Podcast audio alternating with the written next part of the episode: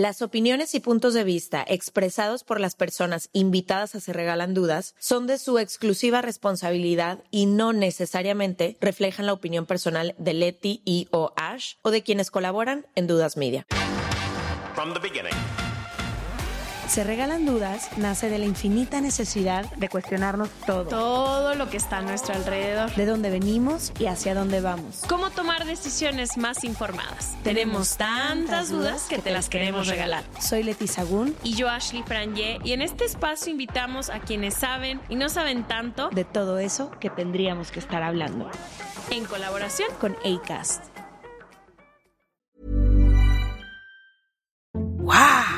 Nice. Yeah. What you're hearing are the sounds of people everywhere putting on Bombas socks, underwear, and t-shirts made from absurdly soft materials that feel like plush clouds. Yeah, that plush. And the best part? For every item you purchase, Bombas donates another to someone facing homelessness. Bombas. Big comfort for everyone. Go to bombas.com slash ACAST and use code ACAST for 20% off your first purchase. That's bombas.com slash ACAST. Code ACAST.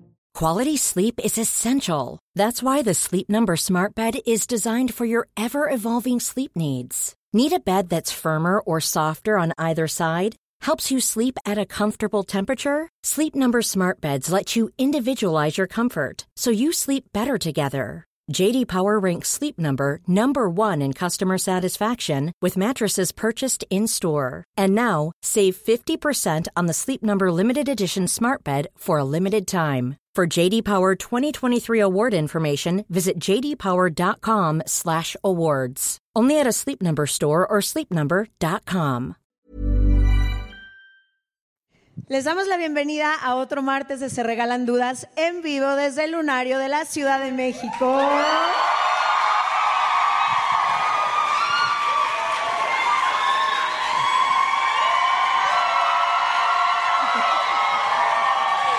Me encanta. Hoy nos acompaña un invitado increíblemente especial para nosotras. Estuvo hace muchos años en un episodio, pero este año presentó un libro que se llama Viajar cambiará tu vida, 10 lecciones que aprendí al recorrer el mundo. No conocemos a nadie que haya viajado más. Y al leer este libro y presentarlo en el Club de Libro de Se Regalan Dudas, queríamos que viniera a compartir con toda la gente bella que escucha este podcast. Alan Estrada, bienvenido a Se Regalan Dudas. Me encanta. Qué bonito, qué bonito esto y qué bonito sentir la, la energía de la gente. No hay nada como esto, la verdad. Qué, qué, qué hermosura. Esto se llama comunidad. Esto es justo el significado de comunidad y ustedes lo han creado en estos años que llevan con el podcast. Felicidades por, por su éxito, por ser del top pues mundial. Qué, qué hermoso, qué hermoso, de ¿verdad? Se lo merece. Gracias, estamos felices de tenerte aquí, sobre todo con este tema que creo que es un tema que tenemos que aprender muchas veces en la vida para seguir saliendo de nuestra zona de confort, seguir explorando nuestros entornos, quienes somos, porque cambiamos tantas veces y me encanta, creo que vivir en aventura, vivir sin tratando de, aunque el miedo no te frene, es de las lecciones más hermosas que he aprendido y de lo que trato todos los días de llevar conmigo a donde sea que vaya. Pues sí, la verdad es que para mí viajar, y lo- es lo que me gusta compartir a través de Alan por el mundo, que le confieso a la gente que a mí más allá de darle un consejo a la gente, decir dónde dormir, dónde comer, que me aterra un poco eso de re- recomendar un restaurante y que no les guste, lo que me gusta es filosofar alrededor de los regalos que nos da viajar. Y los regalos que nos da viajar, yo estoy convencido, y de eso habla el libro, creo que los podemos aplicar en nuestro día a día. Entonces, ahí podemos salir de lo que creemos que son los viajes, que los ligamos con nuestras vacaciones, que no está mal darte tu tiempo para papacharte, pero las vacaciones están ligadas completamente al placer. Y está bien, pero viajar no necesariamente debe ser placentero en mi opinión. Viajar tiene que retarnos, viajar tiene que, el otro día lo decía en una conferencia, le decía, si están saliendo con alguien, si tienen un novio, una novia, un novie, y quieren, creen que tienen un futuro, hagan un viaje juntos. Un viaje juntos de al menos siete días. Sí, porque los primeros tres días todo es bonito. Sí, sí, es como día cuatro donde... Al menos siete días donde estén, o sea, Pruébense 24/7 juntos, si le huelen las patas, cómo se lava los dientes, eh, cómo- y además que es un viaje planificado por ambos para que tomen decisiones juntos respecto al viaje y ver cómo el otro maneja la frustración de que algo no sala- salga bien, de que te dije que reservaras, no traigo la visa. Uno se enfrenta con muchos problemas al viajar que son muy similares a los de la vida. Al que le gusta llegar tres horas antes al aeropuerto y el que está listo para llegar en última llamada, Leticia Sagún. ¿No? Ah, no, yo soy de llegar antes. Es que ese Güey, estrés. Yo también. No yo te no lo. soporto ese estrés. y Leti, que voy por un match y yo ya nos están hablando en el teléfono. Yo me voy a sentar. Sí estresa, ¿no? Sí. Pero esa- es- ese ponerte a prueba a través de viajar, a mí me ha encantado porque me ha, me ha demostrado de lo que soy capaz. Y me, ha me, ha- me acuerdo mucho en, mi primer, en mi- uno de mis primeros mochilazos a China, que, que me fui solo, fue mi primer mochilazo hacia solo y llegar ahí y darme cuenta que estaba del otro lado del mundo solo, que no entendía nada. Es todo eso que viví, me abracé fuiste capaz de atravesar el mundo, estás iniciando un viaje de 40 días por China, no hablas nada de chino, tu inglés es dudoso. Discule Por decir me. algo. Yo decía, discule me. No, me. Me. La verdad sí. Y entonces, pues eso era, era un gran reto, hacerte entender, eh, en- habitar un, un lugar que no es tu hogar, donde comen diferente, donde hablan diferente, viven diferente, rezan diferente, aman diferente. Eso me puso a mí a prueba.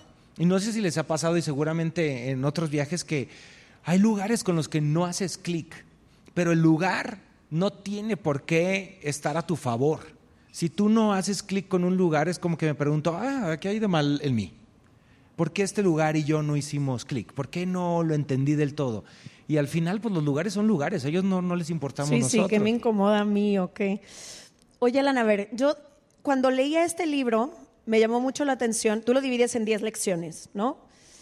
Y la primera lección, y que es de la que me gustaría que habláramos un poquito más, porque creo que es la que más necesito invitar a mi vida, es ser niño de nuevo o ser niña de nuevo. ¿Por qué empezaste el libro así?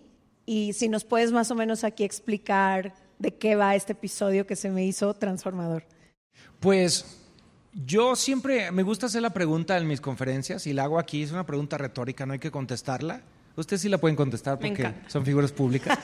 Estoy lista. Tengo yo un podcast. le pregunto a la gente, cuando eras niño, eh, niña, niña, cuando, cu- cuando eras pequeño y soñabas, porque algo que, te- que tienes cuando eres niño, sueñas mucho, todo lo ves hacia adelante, no hay pasado. ¿A qué soñabas con dedicarte? ¿Qué soñabas ser cuando eras grande? Y la segunda pregunta es, ¿a qué te dedicas hoy?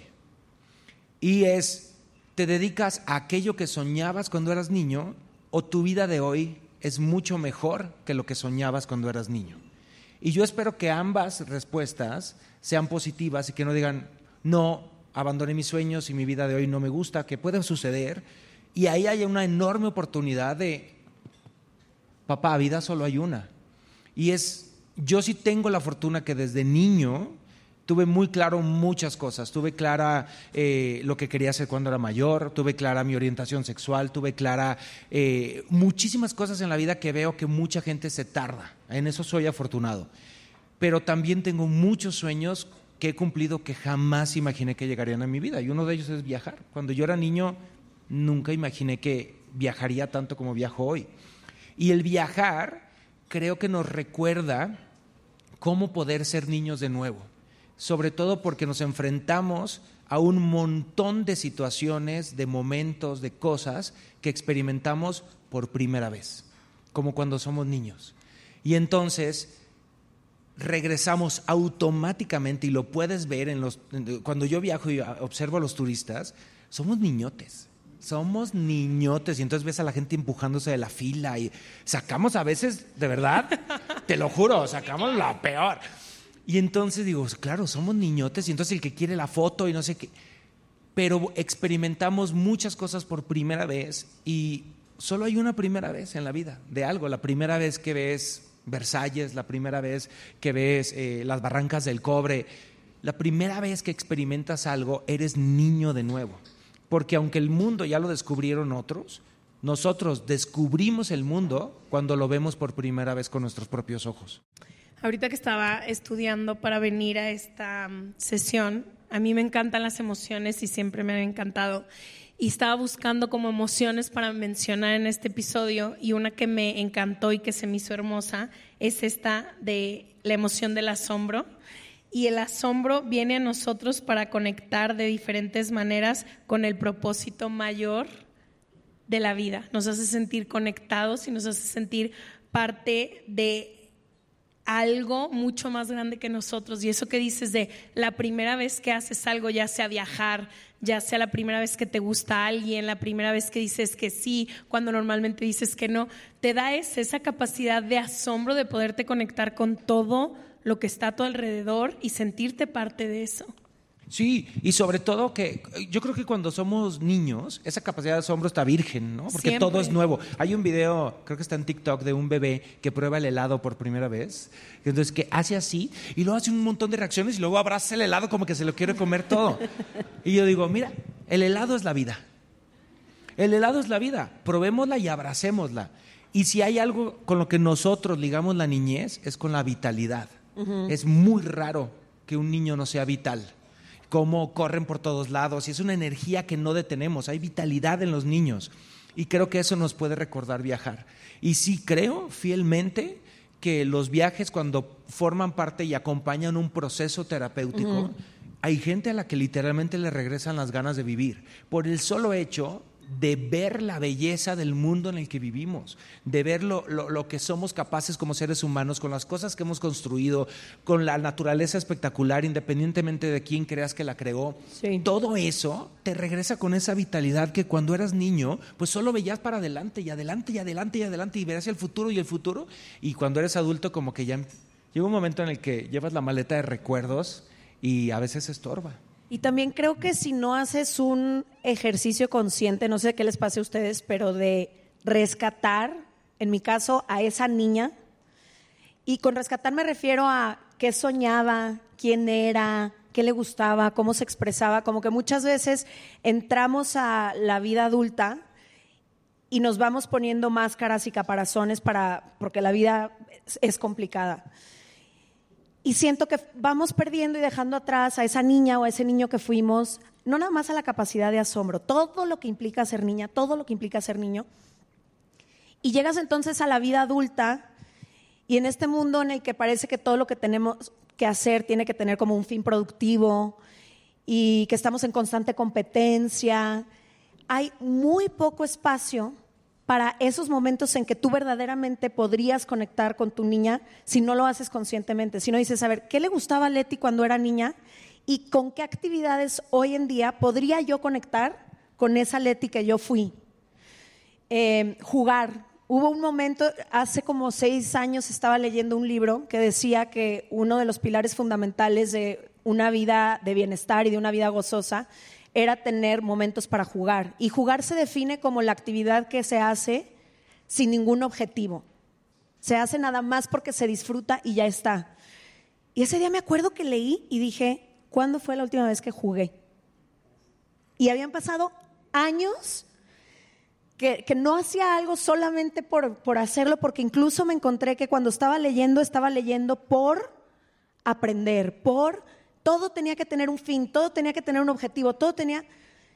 ¿Y dónde, claro, dónde queda esa niña si no, hace cuánto no trepas un árbol, hace cuánto no haces manualidades, hace cuánto, no sé, no sé lo que a cada uno de las personas que nos escuchan o que están aquí les gustaba hacer, pero me gustaría preguntarles a ustedes qué cosas les ayudan a conectar con su niño y con su niña interior y si hay algunas prácticas que nos puedan compartir que les ayuden a conscientemente abrazar a esa niña y decirle, güey, también te voy a escuchar y también te voy a traer a mi vida adulta y quiero, porque la niña es la que goza.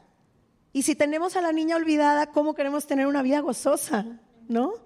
¿Tú primero? Pues no sé. te aventamos al ruedo. Yo la verdad es que mis amigos que me conocen siempre dicen que yo soy un niñote. Entonces, y sí creo que Alguien dijo, no sé quién lo dijo, y siempre se me olvidan los nombres, a los niños se nos olvidan las cosas. que no, no existen los adultos, existimos los niños crecidos. Mm, me encanta. Y, es, y me parece muy hermoso porque al final como que, ¿en qué momento, de- en qué momento llegó la adultez? Yo lo, lo, en- lo entiendo como el momento en que me vine a vivir a la Ciudad de México y tuve que tomar decisiones que cambiarían mi vida. Me tenía que ser responsable de las riendas de mi propia vida. Ahí sentí, ah, ching, esto es la adultez, ¿no? Tengo que pagar el gas. Ajá. Y lo que- sí, exactamente. Y lo que hago es acordarme de qué me gustaba cuando era niño. Cómo, además de jugar, qué me gustaba ver y hacer. Porque yo me acuerdo que cuando hay, ha habido muy pocos proyectos que yo he hecho, por ejemplo, como actor, que digo, estoy teniendo la misma sensación que yo tenía cuando jugaba a hacer esto. Que era cuando yo imaginaba lo que se sentiría filmar una película, ahora estoy sintiendo exactamente lo mismo, pero no sucede muy, muy, muy seguido porque hay mucha responsabilidad en la adultez, ¿no? Entonces tiene que salir bien la escena, no te sabes tu texto, el director está de malas. Memorízate. Sí, o sea, hay muchas cosas, pero el hecho de pararte, yo creo que tiene mucho que ver con vivir el presente y recordarte en todas tus circunstancias lo afortunados que somos. Hacemos lo que amamos, hago lo que amo desde que, soña- desde que era niño, tengo, tengo una vida privilegiada y soy muy afortunado y aunque sé que me quejo de cosas que me hacen falta, hoy por hoy tengo muchas cosas que jamás soñé. Y ser agradecido creo que te regresa con ese niño de y le da- como esa imagen de que le das un abrazo a tu niño interior y le dices todo va a estar bien. Yo creo que es ese momento en el que te reconcilias con él. Me encanta. Yo, está raro porque de chica no lo hacía, pero me despierta mucho como a mi niña interior y es todo lo que, yo creo que tiene que ver como con tocar y cortar y todo y es la cocina. Como que en los últimos años ha sido mi lugar de juego. Empezó con la pandemia porque cuando nos encerramos mi roomie compró pura comida congelada y yo de que, güey, yo no voy a comer eso. Y nunca en mi vida había cocinado y para mí literalmente se ha vuelto como un juego el combinar cosas, el que sepa feo pero luego lo hago que sepa bien, el todo eso me ha... Sí cocino bien, ¿eh? Mi hermana dice que soy la mejor cocinera del mundo, digo. Pongo ahí, pongo ahí el de este. Sí, Leticia, diles que sí. Espectacular, ¿yo Exacto. qué? Estaba buscando aprobación mi niña interior en Leticia. No, pero creo que algo que hago para conectar es eso y me rodeo de muchísimos adultos. Yo tengo un gran don que es que rara vez siento culpabilidad, es no sé por qué, pero me rodeo de muchos adultos que cuando sienten placer o cuando están solo disfrutando sienten culpabilidad porque no están produciendo por todo lo que dices. Pero yo trato de literalmente todo lo que sea sábados y domingos, todo lo que me dé placer hacerlo. O sea, salir, no salir, dormir, ir, latina, por ejemplo, es algo que me conecta muchísimo con mi niña interior, todo lo que tenga que ver con agua. Y para poder conectar con ella entendí que tenía que la adulta hacerse responsable de esos horarios. Porque Sí, hacerle tiempo a la niña. La adulta es la que tiene que Ay, hacerle. qué bonito eso, sí, sí, sí. Literalmente de decir, ok, es el verano, vivimos súper cerca de la playa, me voy a comprometer a ir porque es ahí donde me reconecto con esta capacidad de asombro, con esta capacidad de gozo, de estar tirada y no hacer nada más que sentir el mar, el- la, la brisa, pero también el sol. Entonces creo que la forma en la que yo lo he logrado es calendarizando, la adulta, calendarizando a la niña sus espacios para que pueda tener esos momentos como de solo juego Amo. y solo gozo. ¿Tú, Leticia? Ya dije no. ¿No? ¿No he No. dicho? Lo preguntaste, pero Hice no lo solo la dijiste. pregunta y me quedé Aventaste, ya. pero no. A ver, yo, mira, una de las cosas que más me ha regresado a mi niña, iPad. bueno, aparte de mi iPad y todos los colores de mis notas, una cosa que yo nunca me imaginé es eh, empezar a jugar con maquillarme, con colores, con glitters, con delineadores, como que eso conecta mucho con mi niña y es algo que hago todos los días. Entonces, aunque sean cinco minutos, eso me ayuda, pero lo que más ha sido mi hermano, tiene ahora tres bebés. Y yo tenía muchísimos años sin convivir con niños chiquitos. Y el convivir a los niños es lo que me ha recordado lo increíble que era ser niña y el sentarte en el piso a jugar con ellos y las cosas que se imaginan y los universos a los que te invitan, esa para mí ha sido la puerta a acordarme de la imaginación que yo tenía, de la simpleza. Los niños no necesitan, les puedes poner un palito y una hoja y durante tres horas pueden crear un mundo y un universo con eso. Eh, ahorita que decías de estar en el presente, yo no creo que haya nadie más sabio que, los niños y las niñas para vivir en el presente. A ellos les dices, no, espérate porque al ratito, ¿no han visto ese video donde les dicen, deja ahí las galletas porque al rato voy a regresar o no sé qué? Y se quedan durante horas y por supuesto que hay unos que las ven, que las... Ellos no entienden la recompensa o el estoy produciendo para después ser... Ellos están jugando y ellos están en el presente y ellos están disfrutando la vida. Entonces creo que en estos años estar conectando con, con niños me ha regresado mucho y hay una cosa que dispara a mi niña interior a un grado que no les puedo explicar, que son los, los juegos. Los juegos de mesa. Si alguien me dice ahorita jugamos a las escondidas, no hay nada que me pueda parecer un mejor plan.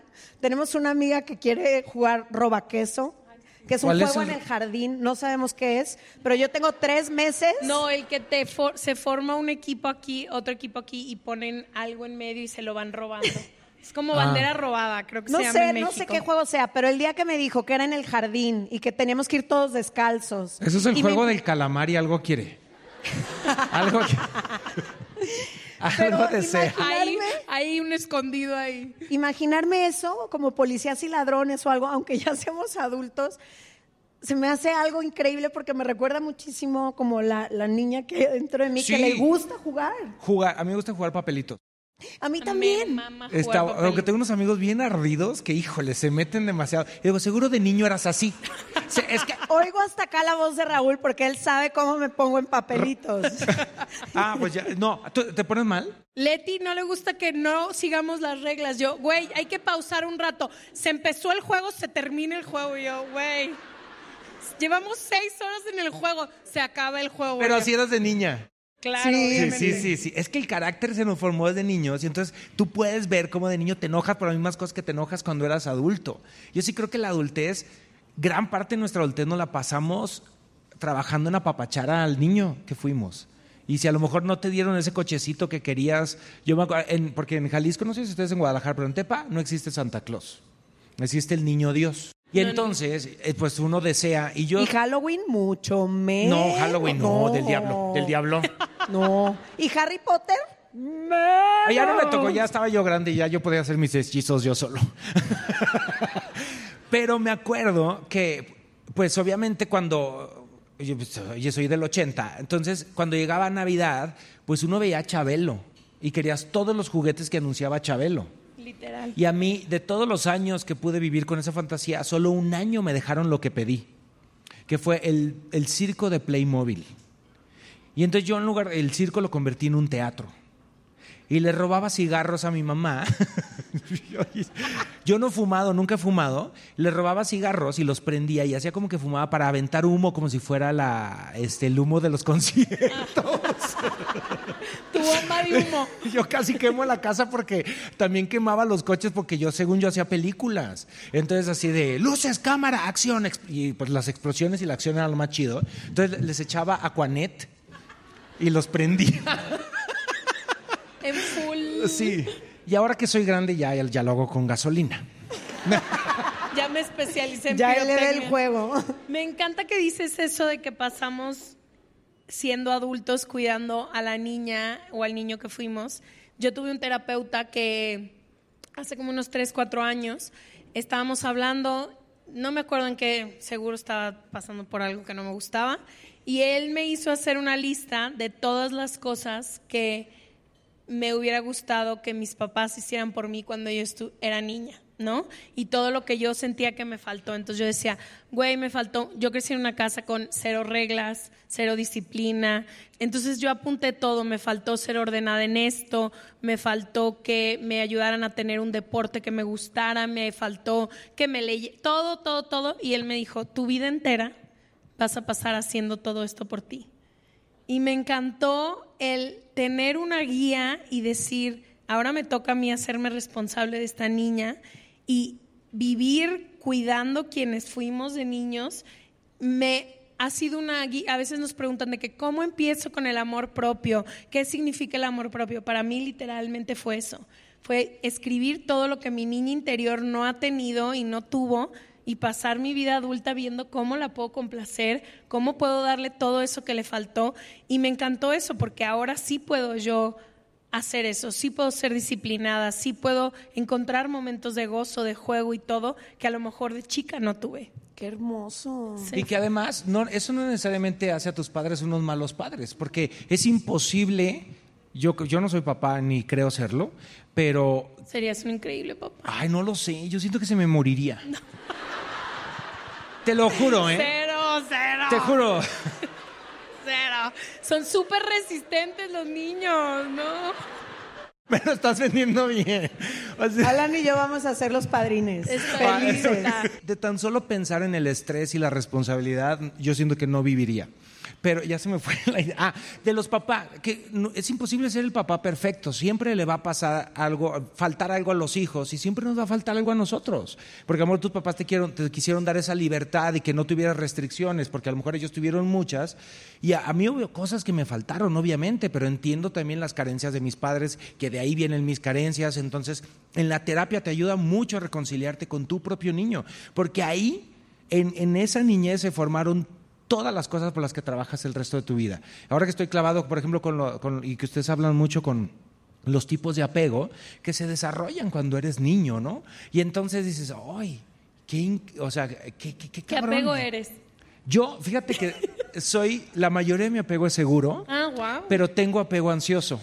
Cuando, la- ah, cuando las cosas no empiezan a salir como yo quiero, o en general en mis relaciones la mayoría del tiempo he tenido apego eh, seguro, pero cuando me toca con alguien, bueno, solo me toca una vez evitativo, uta, me detona la ansiedad feo, feo. Sí, sí, sí, pero normalmente es así de, ¿te quieres ir? No, hombre, papá. Ay, no, pasa nada. Sí, pero eh, eh, el, el apego se cura curando a tu niño. 100%. Sí, pero qué increíble eso que dices de la vida adulta y de la terapia, porque a nuestra disposición están las herramientas para, entendiendo esas carencias que tuviste, poder hacerte cargo de ellas. Siento que qué frustrante sería decir, llegué a mi vida adulta, me hizo falta todo esto y no hay nada que pueda hacer más que seguir culpando a mis padres o a mi padre o a mi madre o a mis abuelos o a quien sea, ¿no? Qué, increíble, ahorita lo que me encantó eso que te dijo tu terapeuta, como decir, perfecto, te hizo falta, te dolió, dejemos ese espacio porque eso dolió, pero ahora puedes hacerte cargo de eso. Y sobre todo cuando en la vida adulta te quejas de es que es que nunca tuve no sé que para mí era algo muy importante es de que nunca tuve disciplina nunca tuve rituales y a partir de los 18 años ya si de los 18 a los 35 no hubiera tenido eso ya me toca a mí Ah, y Sí, ya puedes empezar a hacerlo no, y tú. te da poder, te da poder de cambiar tu vida y empezar a decir de dónde vengo, no quiere decir no O no tuve castiga hacia dónde sí, va, es sí. hacia dónde voy. Yo, por ejemplo, no fui un niño viajero. No, fui, mis papás tuve la oportunidad que me llevaron a Disneylandia a los nueve años, pero no volví a salir del país hasta que tuve la mayoría de edad y yo pude pagarme mis viajes. Entonces sí siento que muchos de mis viajes apapachan esa carencia de que yo de niño crecí con el paradigma de que la gente solo viajaba la gente rica. Y yo veía a los viajeros que iban a Europa y eso como exploradores del National Geographic. Era algo de verdad inalcanzable. Y decían, no es que fulanita de tal, doña Chepina, ya sabes, en Tepa, ¿no? Doña fulanita ha ido, a- ha ido a Europa 17 veces. Y yo decía, esta mujer es millonaria, o sea, está podrida en dinero, o es de la realeza o es exploradora. O sea, no hay forma de, de, de- de- sí, de llegar a eso. Pero luego me di cuenta que no, que era un cambio de chip que también este, hay que hacerse. Y viajando, yo creo que he curado muchas de mis heridas infantiles, ¿no?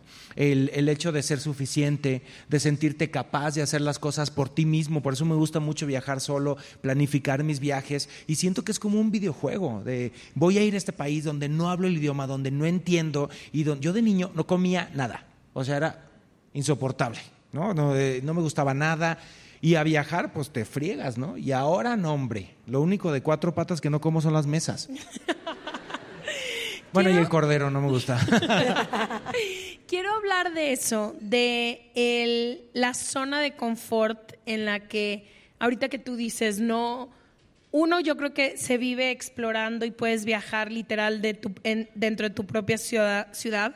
Yo le dije, le estaba contando a Leti que hace poquito me di cuenta que me faltaba muchísima aventura y conocer lugares nuevos porque del opuesto a como crecí, yo me hice un gato de rutina. Yo encuentro algo que me gusta comer y donde me gusta tomar café y no me sacas. Y a mí ya no me interesó lo que hay por allá. Yo, lo conocido para mí era lo mejor. Y este año dije, voy a conocer mi propia ciudad y este es un consejo que le doy a todo mundo. Me suscribí a blogs y a newsletters que me decían cosas de mi propia ciudad. Yo siempre creía que la aventura y la exploración solo la podía hacer cuando viajábamos de trabajo, cuando... Y no tienes idea todas las experiencias que he vivido en su mayoría solas, que eso me encanta que venga tanta gente sola hoy. Y, y ir conociendo mi ciudad me ha sacado muchísimo de mi zona de confort. Entonces quisiera que habláramos de eso. ¿Cómo se empujan a salir de su zona de confort mientras estás tratando de encontrar el balance de quiero una rutina, quiero tener balance entre trabajo y viajar y todo lo que estoy haciendo, pero a la vez quiero todo el tiempo o no quiero quedarme permanentemente en mi zona de confort. ¿Cómo le hacen para reconciliarse o darse cuenta que estoy en una zona de confort y allá es donde está mi crecimiento? Small details are big surfaces. Tight corners are odd shapes. Flat, rounded, textured, or tall. Whatever your next project, there's a spray paint pattern that's just right. Because Rust new Custom Spray 5 in 1 gives you control with five different spray patterns. So you can tackle nooks, crannies, edges, and curves without worrying about drips, runs, uneven coverage, or anything else. Custom Spray 5 in 1. Only from Rust-Oleum. Burrow's furniture is built for the way you live. From ensuring easy assembly and disassembly to honoring highly requested new colors for their award-winning seating, they always have their customers in mind. Their modular seating is made out of durable materials to last and grow with you. And with Burrow, you always get fast, free shipping. Get up to 60% off during Burrow's Memorial Day sale at burrow.com slash ACAST. That's burrow.com slash ACAST. burrow.com slash ACAST. Este mes, Leti y yo nos tomamos unas merecidas vacaciones. En lo personal, necesitaba un tiempo de desconexión para estar solo conmigo y con las personas que quiero. Uno de los planes que hicimos fue ir a uno de mis lugares favoritos, el mar. Por eso decidí comprarme un traje de baño lindo, protector solar y algunas otras cosas que quería llevarme a la playa. Después de comprar lo que necesitaba, usé una app que se convirtió en mi más grande aliada, porque me regresó dinero en efectivo y me recompensó por muchos de los gastos que hice. La app se llama Hybora y es muy sencilla, rápida y segura de usar. Hybora me ha regresado dinero por comprar en tiendas como Lowell's, Macy's, Sephora, Best Buy y mucho más. Tú también puedes empezar a usarla y recibir dinero por comprar desde comestibles hasta artículos del hogar y de belleza. Lo único que tienes que hacer es agregar tus ofertas en la aplicación, subir tu recibo y listo. Obtendrás dinero real que podrás depositar a tu cuenta bancaria, PayPal o tarjetas de regalo. Si tú también quieres aprovechar estos beneficios, en este momento, para ti que eres parte de nuestra comunidad, Hybora ofrece 5 dólares por solo probar Hybora usando el código DUDAS cuando te registras. Simplemente ve a la Apple Store o a Google Play Store y descarga la aplicación Hybora, completamente gratis para comenzar a ganar dinero en efectivo y usa el código DUDAS. Eso es I-B-O-T-T-A en App Store o en Google Play con el código DUDAS. Yo personalmente creo que uno es identificar tu zona de confort, ¿no? En dónde estás cómodo, porque no para mí la zona de confort es maleable. Lo que hoy significa salir de la zona de confort, mañana ya está dentro. Entonces, identificar. Sí, cierto. Sí, identificar cuál es tu zona de confort y te tienes que retar todos los días. A mí lo que me gusta mucho del libro, por ejemplo, de hábitos atómicos, es esa parte donde dice, cuando vayas a tomar una decisión, pregúntate qué decisión tomaría la persona en la que te quieres convertir. Y eso es salir de la zona de confort para mí. Experimentar nuevas cosas. Eh, gracias a Alan por el mundo he podido hacer muchas cosas que yo normalmente no haría y que las hago por, mis seguidores, ¿no? Hay muchos lugares que yo no visitaría y que los visito por mis seguidores y me sorprenden. Y acabo yo aventándome del... Bueno, lo del Titanic en realidad lo hice por mi blog, fue, sabía porque lo iba a poder eh, eh, compartir. Y entonces tomo decisiones así de arriesgadas porque digo... Literal. Sí, sí, sí. O me aventé del columpio más alto de Nueva Zelanda pensando en... Claro, Me muero por esto. pues me morí cinco segundos. Cuando se soltó eso dije ya me fui. Gracias, Tepa. Gracias, Tepa. Exactamente. Tepa. Te amo, Tepa. Aquí quedó. La repatriación espero no salga muy cara. Entiérrenme en Tepa. Sí, o por lo menos mis cenicitas, ¿no? Echa ahí al río verde, échenlas. Pero he, he hecho muchas cosas que me han sacado de mi zona de confort por mi trabajo. Y que además yo, eh, eso creo que es una de mis virtudes, nunca he sido, sí he sido muy miedoso, pero me da mucho más miedo no hacer algo que hacerlo. O sea, porque cuando lo pienso y yo creo que conforme la vida va avanzando y empiezas a tener tus propias tragedias y tus pérdidas, te das cuenta que la vida es bien breve y que todo lo que digas que no es una experiencia que te vas a perder. Todo lo que, lo que, y lo veo, por ejemplo, creo que en Tepa somos un poco así, lo veo en mis sobrinos, y le digo, ándale, prueba, me llevé a mi sobrino a Corea, no, prueba esto. Ay, no sé, no, no sé si vas a volver, ¿eh? Piénsalo, prueba, es tu oportunidad, aquí y ahora. Va, ay, qué rico. Entonces, disfrutas de muchas cosas que es muy, muy, cómodo decir que no. No me voy a aventar del columpio, no, hombre, me da miedo. Pues ahí va uno. Te ponen tu numerito aquí para reconocer el cadáver. y ahí vas y te avientas. Y, vas y sales. de- Ah, hay tengo una anécdota muy bonita de ese viaje que la cuento en el libro. En, este es el columpio más alto de Nueva Zelanda, del mundo. Está en Nueva Zelanda, que Nueva Zelanda, Queenstown, la capital de los deportes extremos. Y yo sabía que tenía que ser un deporte extremo si quería hablar de Queenstown. ¿no? Entonces voy, me inscribo, no dormí la noche anterior porque yo decía, ¿qué pasa si me muero? Llevo, me inscribo, me ponen el numerito este y llegas, es como una hora y media para llegar al barranco. Haz de cuenta ahí, ¿cómo se llama la de la que está por Guadalajara? La barranca de. Huentitán. Haz cuenta, ¿no? Y que te vas a aventar ahí en un columpio que son como 700 metros, una cosa así. Entonces hay una pasarela colgante y una canastilla de metal de donde te avientas. Y ahí voy yo con mi arnés y todo muy picudo y veo a un chavo de rasgos asiáticos caminando muy lento y temblando. Entonces yo me paro y le digo, ¿estás bien? Excuse me. Are you okay? Excuse me. Are you good? Good? Not good. Not good? bad, bad, bad, bad. Afraid, afraid, not afraid. Y Luca Freid. Ah, nunca afraid. Entonces, eh, este, me dice, sí estoy bien, pero tengo vértigo. Y yo, "¿Tien- ¿cómo tienes vértigo y te vas a aventar del columpio más alto del mundo? Son 700 metros, son como cuatro segundos de caída libre. Neta, sientes que se te va el alma. Le digo, ¿te puedo hacer una pregunta? ¿Por qué, si tienes miedo, si tienes vértigo, por qué te quieres aventar? Y él me contestó, porque quiero dejar de sentir miedo. Y entonces yo dije, ay, gracias por esta lección, vas. Pásale. Va, pásale tú primero. Y Te quiero ver cumplir tu sueño. yo te ayudo. Pa. Y entonces es muy cañón porque hay tres formas de aventarse del columpio, así normal, como Talía en quinceañera, de espaldas o de cabeza. Y de cabeza es la más tremenda. El hijo de la fregada se aventó de cabeza. No. Pegó el grito más desgarrador que te puedas imaginar, pero regresó eufórico. O sea, y dije, wow, porque, o sea, el problema de enfrentar tus miedos y de salir de la zona de confort es también de qué tamaño es tu miedo. Estamos haciendo la misma actividad y yo tengo miedo, pero tú tienes vértigo. Entonces hay mucha gente que le tiene, por digamos, de- por decir una, metafóricamente, vértigo a las cosas buenas de la vida.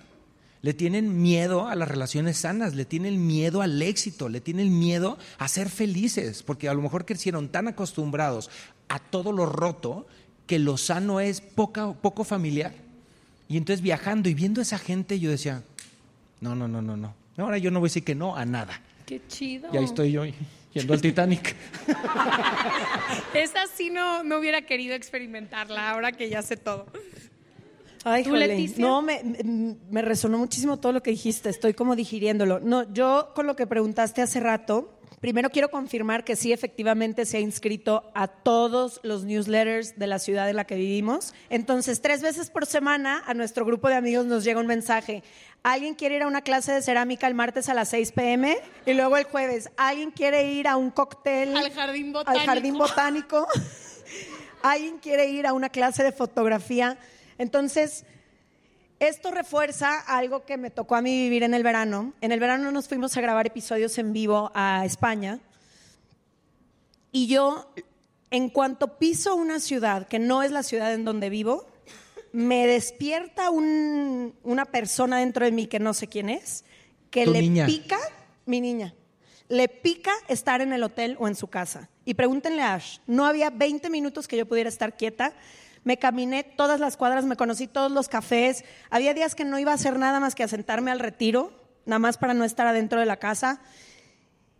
Y tenía, tuve tanta emoción y regresé con tantas ganas y dije, ¿cómo es posible que llevo tres años viviendo en esta ciudad y ni un solo día he tenido ese espíritu que se despierta cuando voy a otro lugar? ¿Qué pasaría si empiezo a, reco- a recorrer cada barrio, cada uno de los cafés, si me despierto en la mañana a hacer mis caminatas? Tantas cosas que solo creí que podía experimentar afuera. Entonces, esto que Ash ha hecho nos ha cambiado a las dos porque ella organiza los planes, pero yo me uno. Y la otra que quería decir es que creo que esto de la zona de confort y la exploración no solo tiene que ver con lugares. Empezamos hace unos años los decks. No sé si alguien aquí levante la mano si alguien ha conocido, comprado o visto alguno de los decks que tenemos en Se Regalan Dudas. Ay, ¿cuál? El de las preguntas, el de sexo. Ya me regalaron el de sexo. Me encanta. Son los nuevos. Estos decks los hicimos porque sentíamos que las personas con las que más pasábamos tiempo, a veces nuestras conversaciones se quedaban muy por encimita, sobre todo cuando no es una amiga con la que neteas tanto. Y nos empezamos a dar cuenta que no conocíamos historias de vida de nuestras propias madres, de nuestros papás, de nuestros hermanos, que solo los vimos como, ay, es mi mamá, es mi papá, no sé quién fue de joven, con qué soñaba, quiénes eran sus mejores amigos, qué aventuras vivió, qué le da miedo, qué ha sido el reto más importante que se ha enfrentado en su vida. Como que me he dado cuenta que muchas veces la zona de confort también tiene que ver con no profundizar en las relaciones de las personas que tenemos al lado, en nuestra relación con una misma. A veces la zona de confort es distraerme, no escuchar, Escuchar música todo el día. escuchar música todo el día con tal de no escucharme a mí misma. Entonces, creo que también algo bien bonito de la zona de confort, y a lo mejor con, con eso podemos cerrar este episodio con que cada quien comparta, pero creo que la zona de confort no necesariamente tiene que ver con, ay, no me animé a hacer ese sueño que yo tenía de dirigir una película.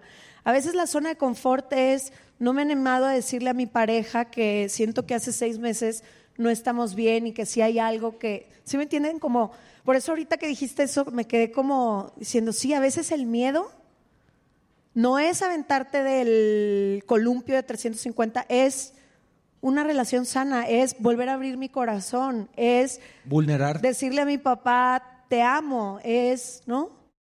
Pues yo creo que a lo mejor esta puede ser una invitación para la gente que está escuchando esto, la que está aquí, hacer una lista de, de cosas que tienes pendientes que te resultan incómodas hacer. Ya sea un viaje, una conversación, eh, decir un te amo, un perdón. Esa, esa lista de cosas, pensándolo, yo creo desde el, ¿qué pasa si me muero mañana? ¿Qué tengo pendiente? ¿Qué, qué, ¿Cómo puedo vaciar la maleta?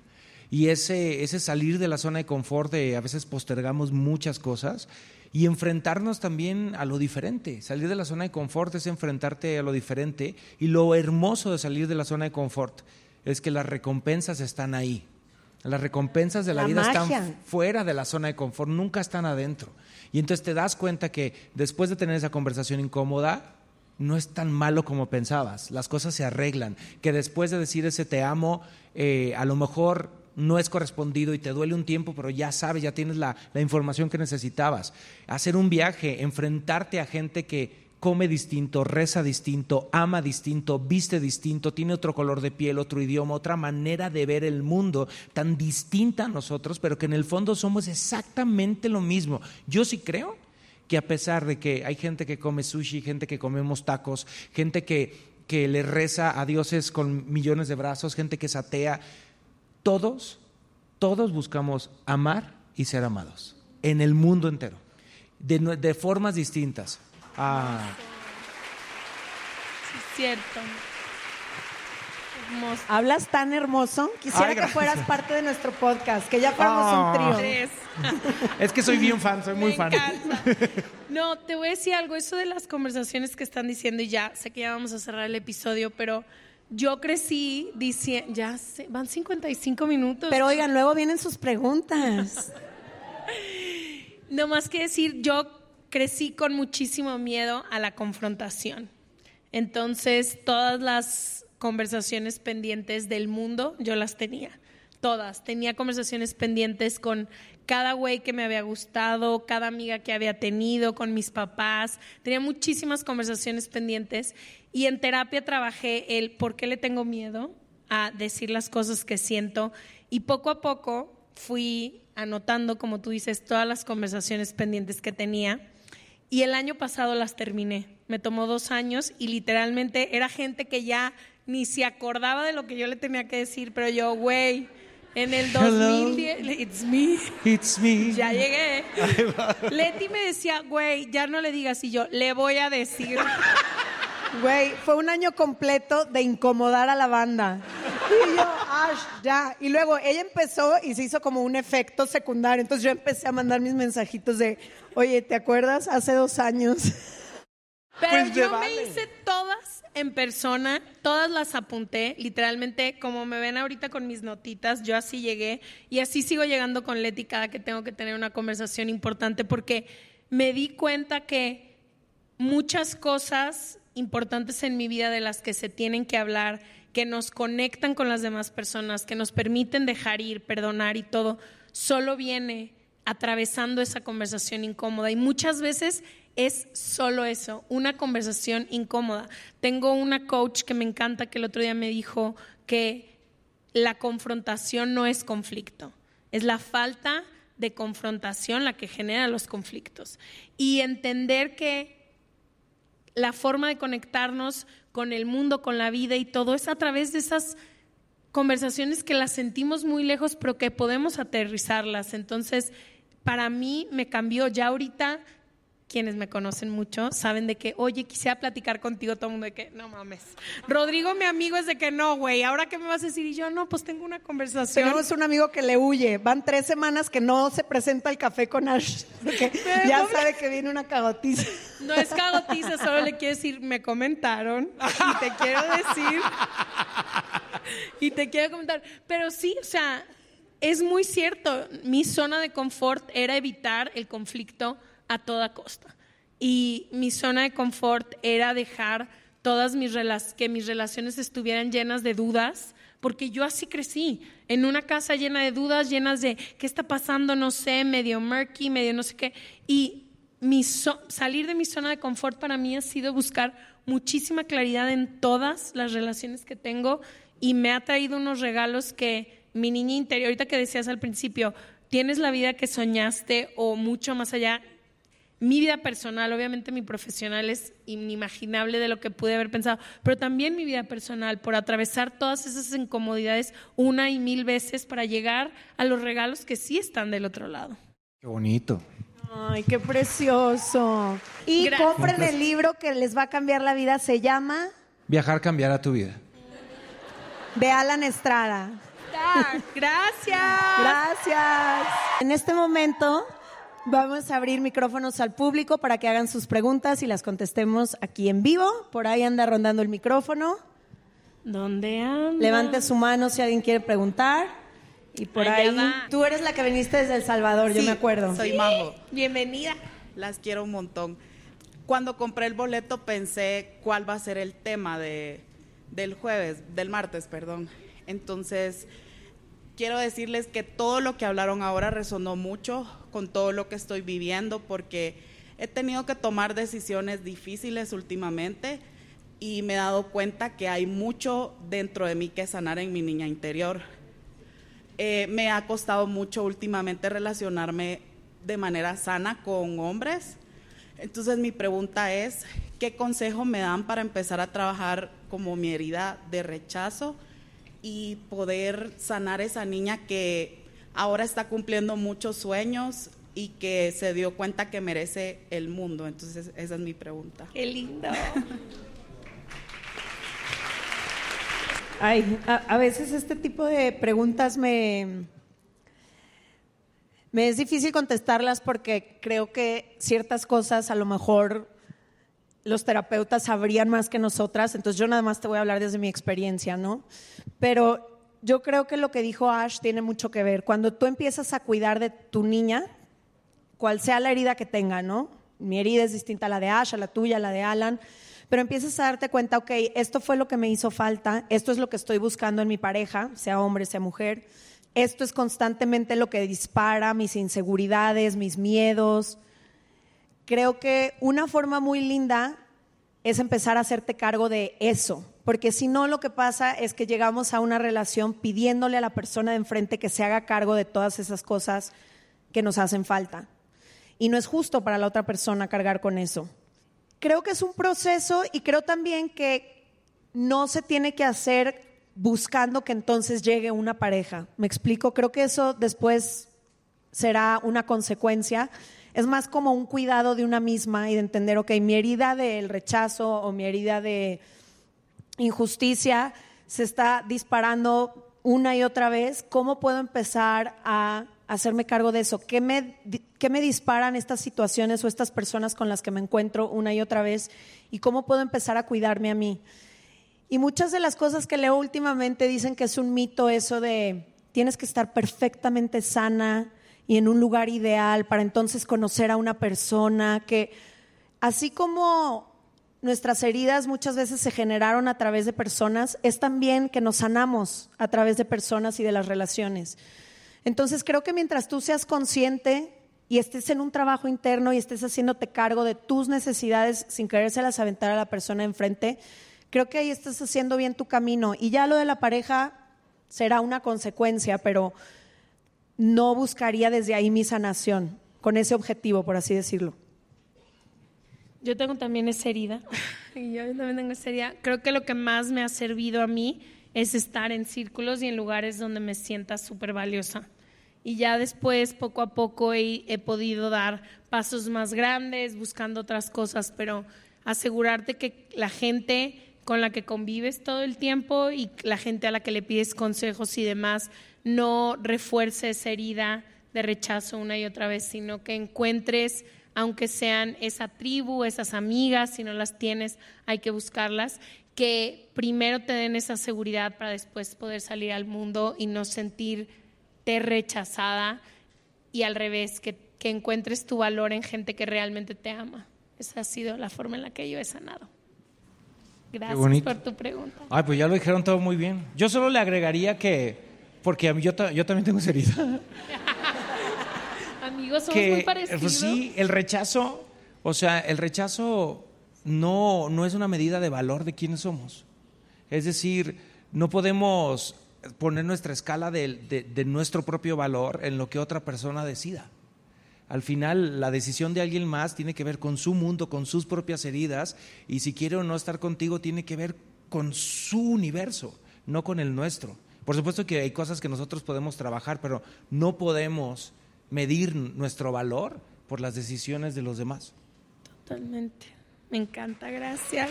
Hola. Hola. Bueno, primero Leti Ash, gracias por acompañarme estos cuatro años en tantos procesos de cambios. Qué honor, gracias. Trabajo hasta de ciudad, eh, pérdidas familiares, rupturas, etcétera. Han hecho todo mucho más llevadero. Las quiero mucho. Yo a ti, gracias. Alan, este, sigo mucho lo que haces, tus viajes, este, tu libro lo acabo de leer, mi favorito. Tu obra de siete veces a Dios ya la vi siete veces. Ah, muy bien. Entonces, muy bien. igual gracias por todo lo que compartes. Eh, mi pregunta es, este, bueno, ser parte de la comunidad LGBT es un gran reto en México. Me gusta creer que cada vez menos, pero la verdad creo que queda un largo camino por recorrer todavía. Entonces, ¿cuál sería su consejo para un chavito, chavita, chavite que está pasando por este reto para que tenga una juventud más feliz y llevadera? Yo la verdad creo que ha cambiado mucho el mundo. El mundo en el que yo crecí es muy distinto en el que estoy ahora.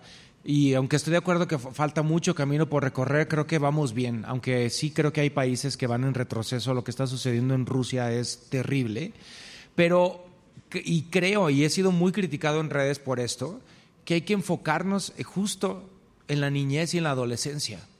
Si yo de niño, yo desde los seis años sé que soy gay, y no tiene nada que ver con temas sexuales, simplemente sentía cosas por otros niños. casi casi siento que me enamoré de mi compañero de pupitre en primero de primaria. Empiezas a descubrir esas cosas desde muy temprana edad, aunque no las entiendes. Y ahí es donde es importante la representación. La representación y la visibilidad. Porque si yo desde ese niño toda mi adultez, yo, yo, mis procesos terapéuticos han tenido que ver con curar la homofobia interiorizada, con la que crecimos muchas personas de la comunidad, de sentir que hay algo mal con nosotros, porque desde niños nos lo hicieron creer. Pero si a las, a las infancias y a los adolescentes de hoy les hacemos ver que no tienen nada de malo con quien ellos son, que el hecho de hablar de diversidad sexual a niños y adolescentes no los hace gays, al contrario, si, tú, si ese niño, ese adolescente es gay, se va a sentir aceptado, amado y respetado. Y si ese niño eh, o adolescente no es gay, va a saber que a, a la gente de la comunidad hay que amarla, respetarla y aceptarla. Creo que ahí está la clave para mí, yo creo.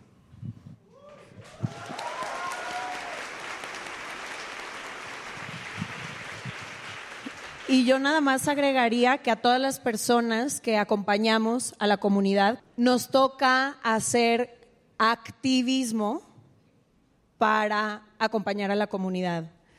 Em, no creo que hacer como si nada pasa o seguir nuestras vidas sea una opción.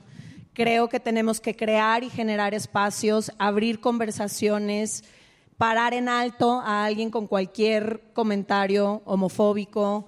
Tenemos que activamente actuar em, en pro de la comunidad, porque pasa lo mismo un poco con la lucha que estamos haciendo las mujeres. No, no es solamente la comunidad la que va a venir a exigir sus derechos. Somos toda una sociedad las que tenemos que cambiar. La comunidad lo tiene muy claro, lo supieron desde los seis años y desde siempre. Quienes les han hecho sentir que algo está mal o que no pertenecen es el resto de la sociedad y es a nosotros a los que nos toca hacernos cargo de ello. Entonces, creo que también esto es un llamado a todas las personas a sumarnos a la lucha y a, activamente crear estos espacios, generar estas conversaciones que me parecen cada vez más necesarias porque de la noche a la mañana las cosas no van a cambiar si no hay algo que activamente hagamos para que suceda.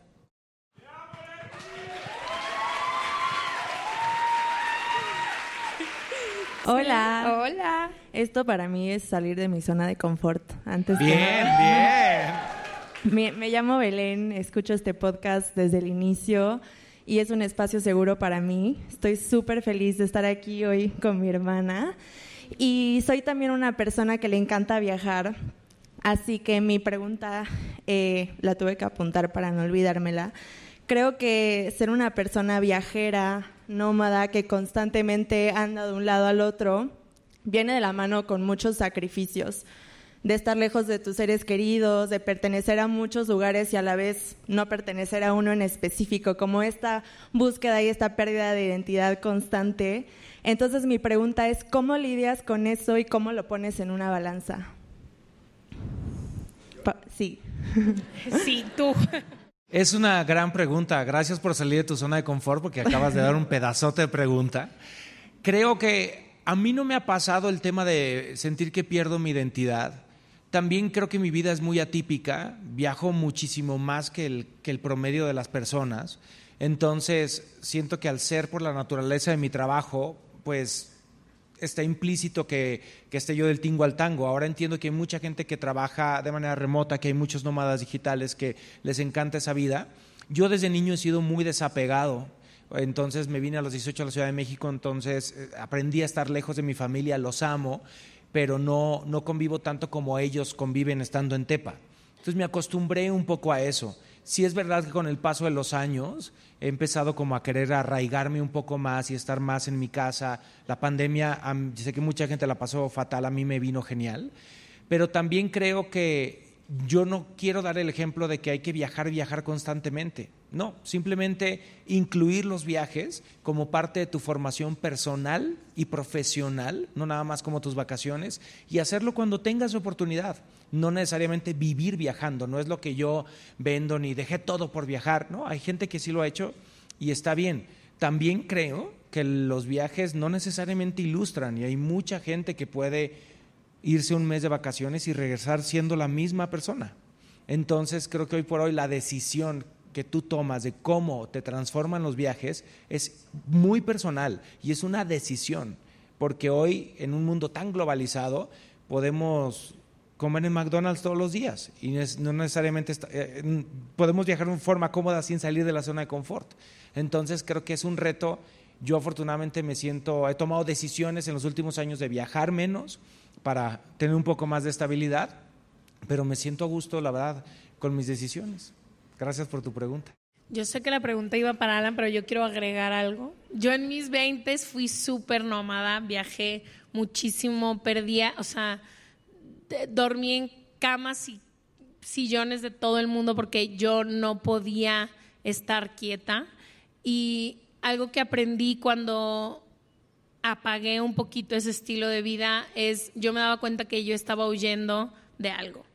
Y como dice Alan, creo que si tienes súper claro que para ti viajar es abrir tu mente, salir de tu zona de confort, vivir en aventura totalmente, pero yo no lo estaba haciendo por eso.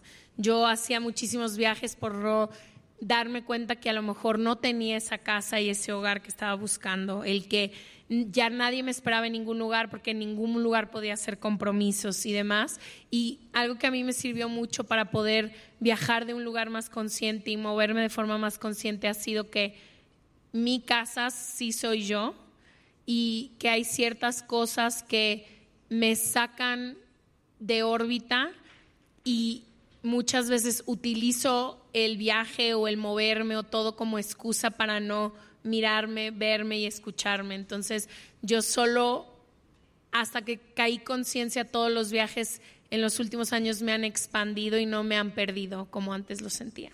Entonces solo darte cuenta porque lo estás haciendo. Hola, ¿qué tal? Buenas noches. Hola. Leti, Ash, Alan. Bueno, pues la verdad es de que yo considero que pues siempre llegamos a los lugares correctos y que pues no es una coincidencia estar en ciertos lugares. ¿Por qué es que resalto esto? Es porque el lugar que tengo hoy aquí era justamente de mi hermana. Ella por algunas circunstancias no pudo asistir. Y bueno, aquí está la prueba, justamente me mandó con su libro que tiene la esperanza de que regresara firmado en algún momento. ¿A qué es a lo que voy con esto? Pues creo que no es una coincidencia que yo estuviera aquí. ¿Por qué? Porque estoy pasando por un momento crucial en mi vida. Acabo de egresar y creo que tengo muchas dudas, así como las tuvieron muchos de los que están aquí, de qué es lo que voy a hacer, a qué me quiero dedicar. Y entonces mi pregunta va enfocada en eso. Yo tengo actualmente un dilema y es qué es lo que ustedes hacen o cómo fue que tomaron pues la decisión de entre dedicarme a lo que me da una estabilidad económica, financiera y social o seguir mis sueños. Me encanta preguntón.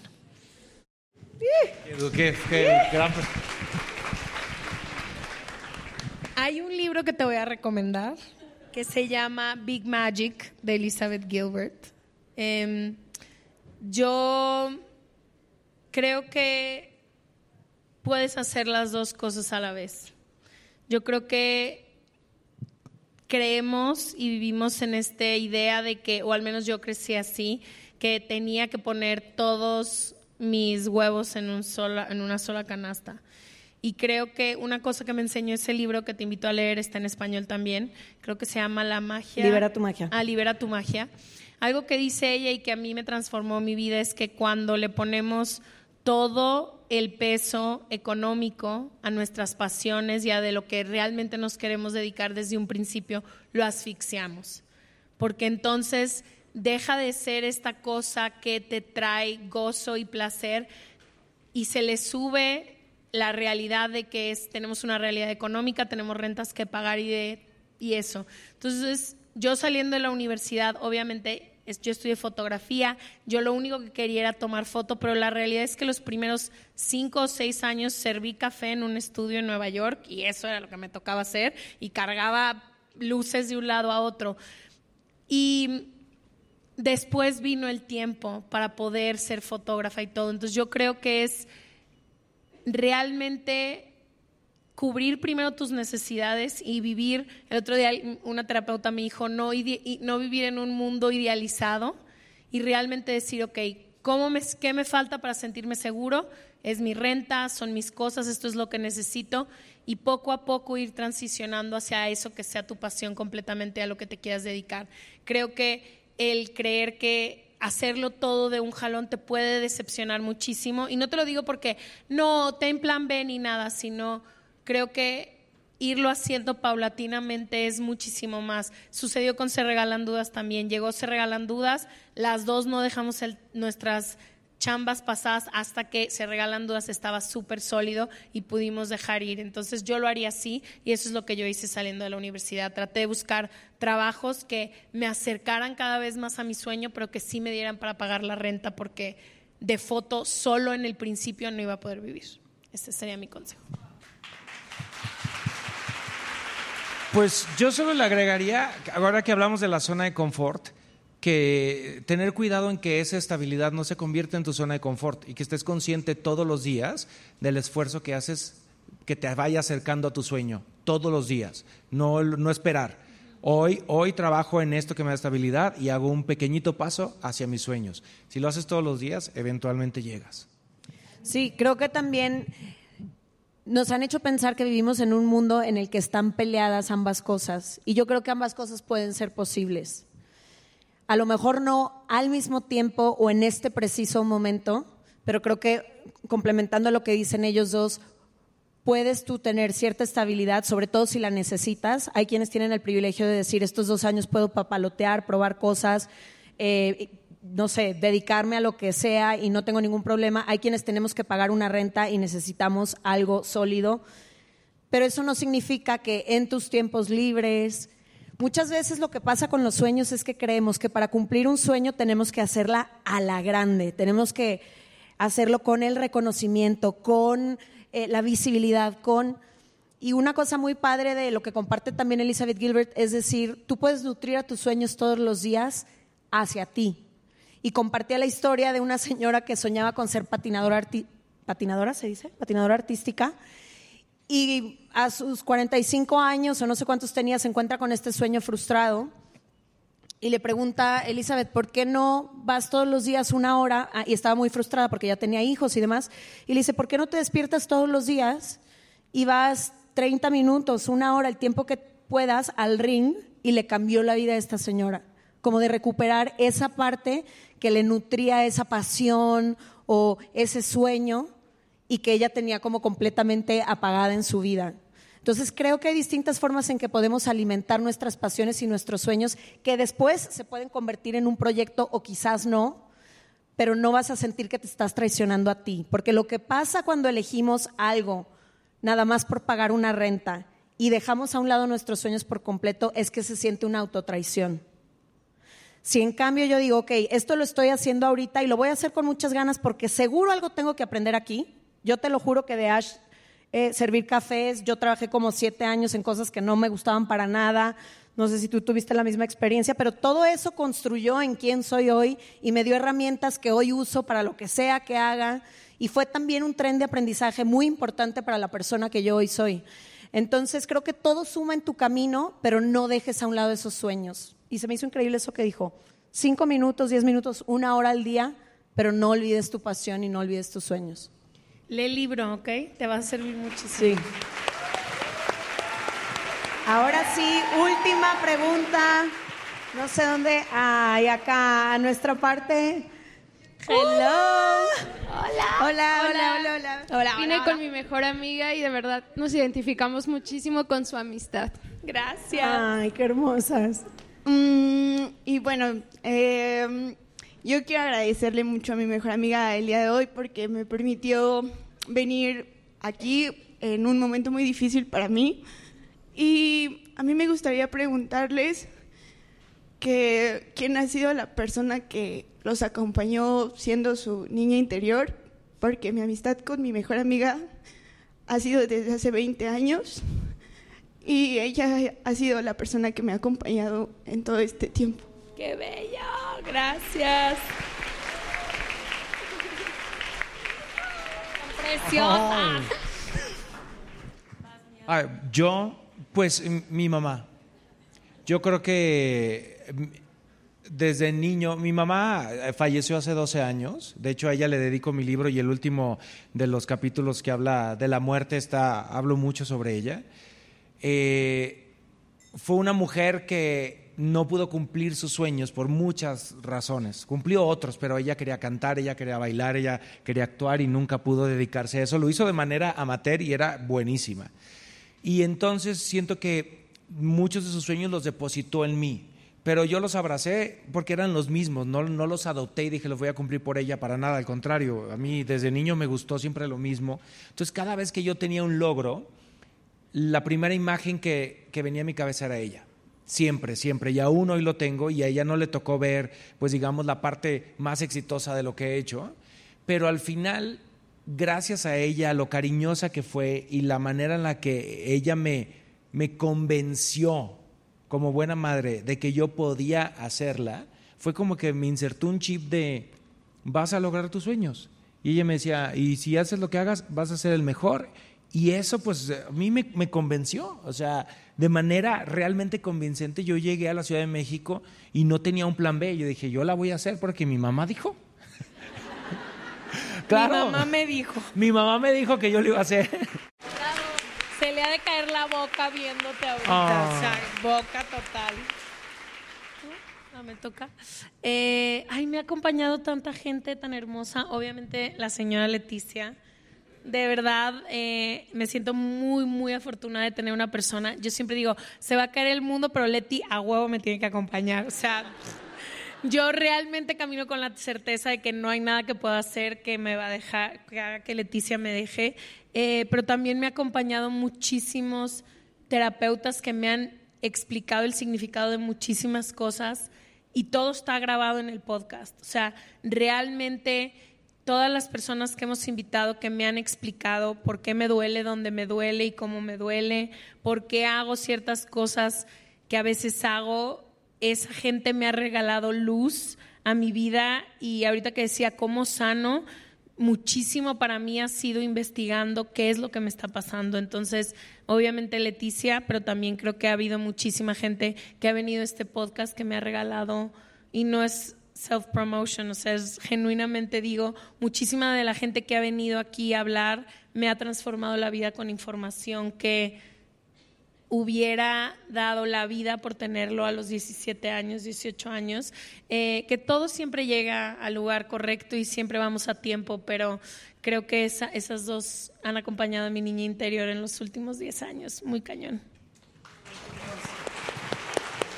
Eh, yo creo que siempre digo que cuidemos mucho las palabras hacia las personas, porque dependiendo en qué momento de mi vida tú me hubieras hecho esa pregunta, ha sido alguien distinto. Algunas personas con sus palabras, otras personas sosteniéndome la mano, otras personas con su ejemplo. Yo he podido imaginarme lo que hago ahora porque vi a ciertas mujeres romper paradigmas y decir, yo también podría hacer eso. Y he podido curar mi corazón porque tengo amigas y amigos que están aquí en los que me pude recargar cuando yo no me podía parar sola. Y he podido eh, tener sentirme una persona segura o acompañada porque mi papá o mi mamá me dieron un abrazo en algún momento que lo necesitaba o he podido. Entonces, creo que no subestimemos el poder de... Y muchas personas muy cercanas a mí, pero otras que ni saben que existo. Alguien que en una conferencia dijo una frase que me cambió la vida. Alguien que en un libro leí unas palabras y dije, cállate que esto existe. Alguien, entonces, no importa quién seas, no tienes que ser una figura pública, uno de los comentarios que me cambió la vida fue mi compañero de cubículo a mis 22 años en una oficina que un trabajo que no me gustaba y que me dijo, "¿Cómo cómo que tienes un sueño frustrado a tus 22 años? ¿De qué me estás hablando?" no subestimen el poder de sus palabras, el poder de quienes son, el poder de sostener la mano de alguien, el poder de hacer lo que hacen y hacerlo con gozo, porque seguramente alguien se va a iluminar viéndolos hacer. Yo ahorita veo a todo nuestro equipo de Dudas Media, el corazón que le han puesto a estas sesiones en vivo, cómo hacen y deshacen y van y vienen. Sí. No somos solo nosotras dos las que hacemos que esto llegue a, a todas las personas, entonces que sepan eso, que quienes ustedes son marca el rumbo de las personas que les rodean y es así como yo, pero estoy segura que todas las personas aquí nos hemos construido. Mm. Ay, ya me dieron ganas de llorar. Muchas gracias, gracias Alan, eres lo máximo. Gracias. Gracias por venir, por tomar su domingo y venir. Gracias, amigo. Gracias, muchas gracias.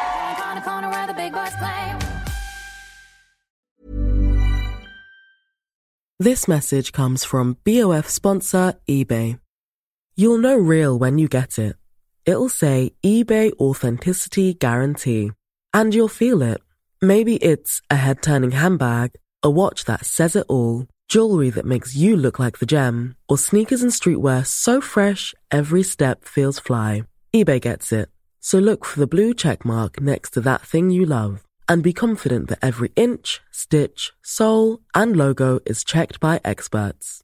With eBay Authenticity Guarantee, you can trust that feeling of real is always in reach. Ensure your next purchase is the real deal. Visit eBay.com for terms. Hey, it's Paige DeSorbo from Giggly Squad. High quality fashion without the price tag. Say hello to Quince. I'm snagging high-end essentials like cozy cashmere sweaters, sleek leather jackets, fine jewelry, and so much more. With Quince being 50 to 80% less than similar brands. And they partner with factories that prioritize safe, ethical, and responsible manufacturing. I love that. Luxury quality within reach. Go to quince.com slash style to get free shipping and 365 day returns on your next order. Quince.com slash style.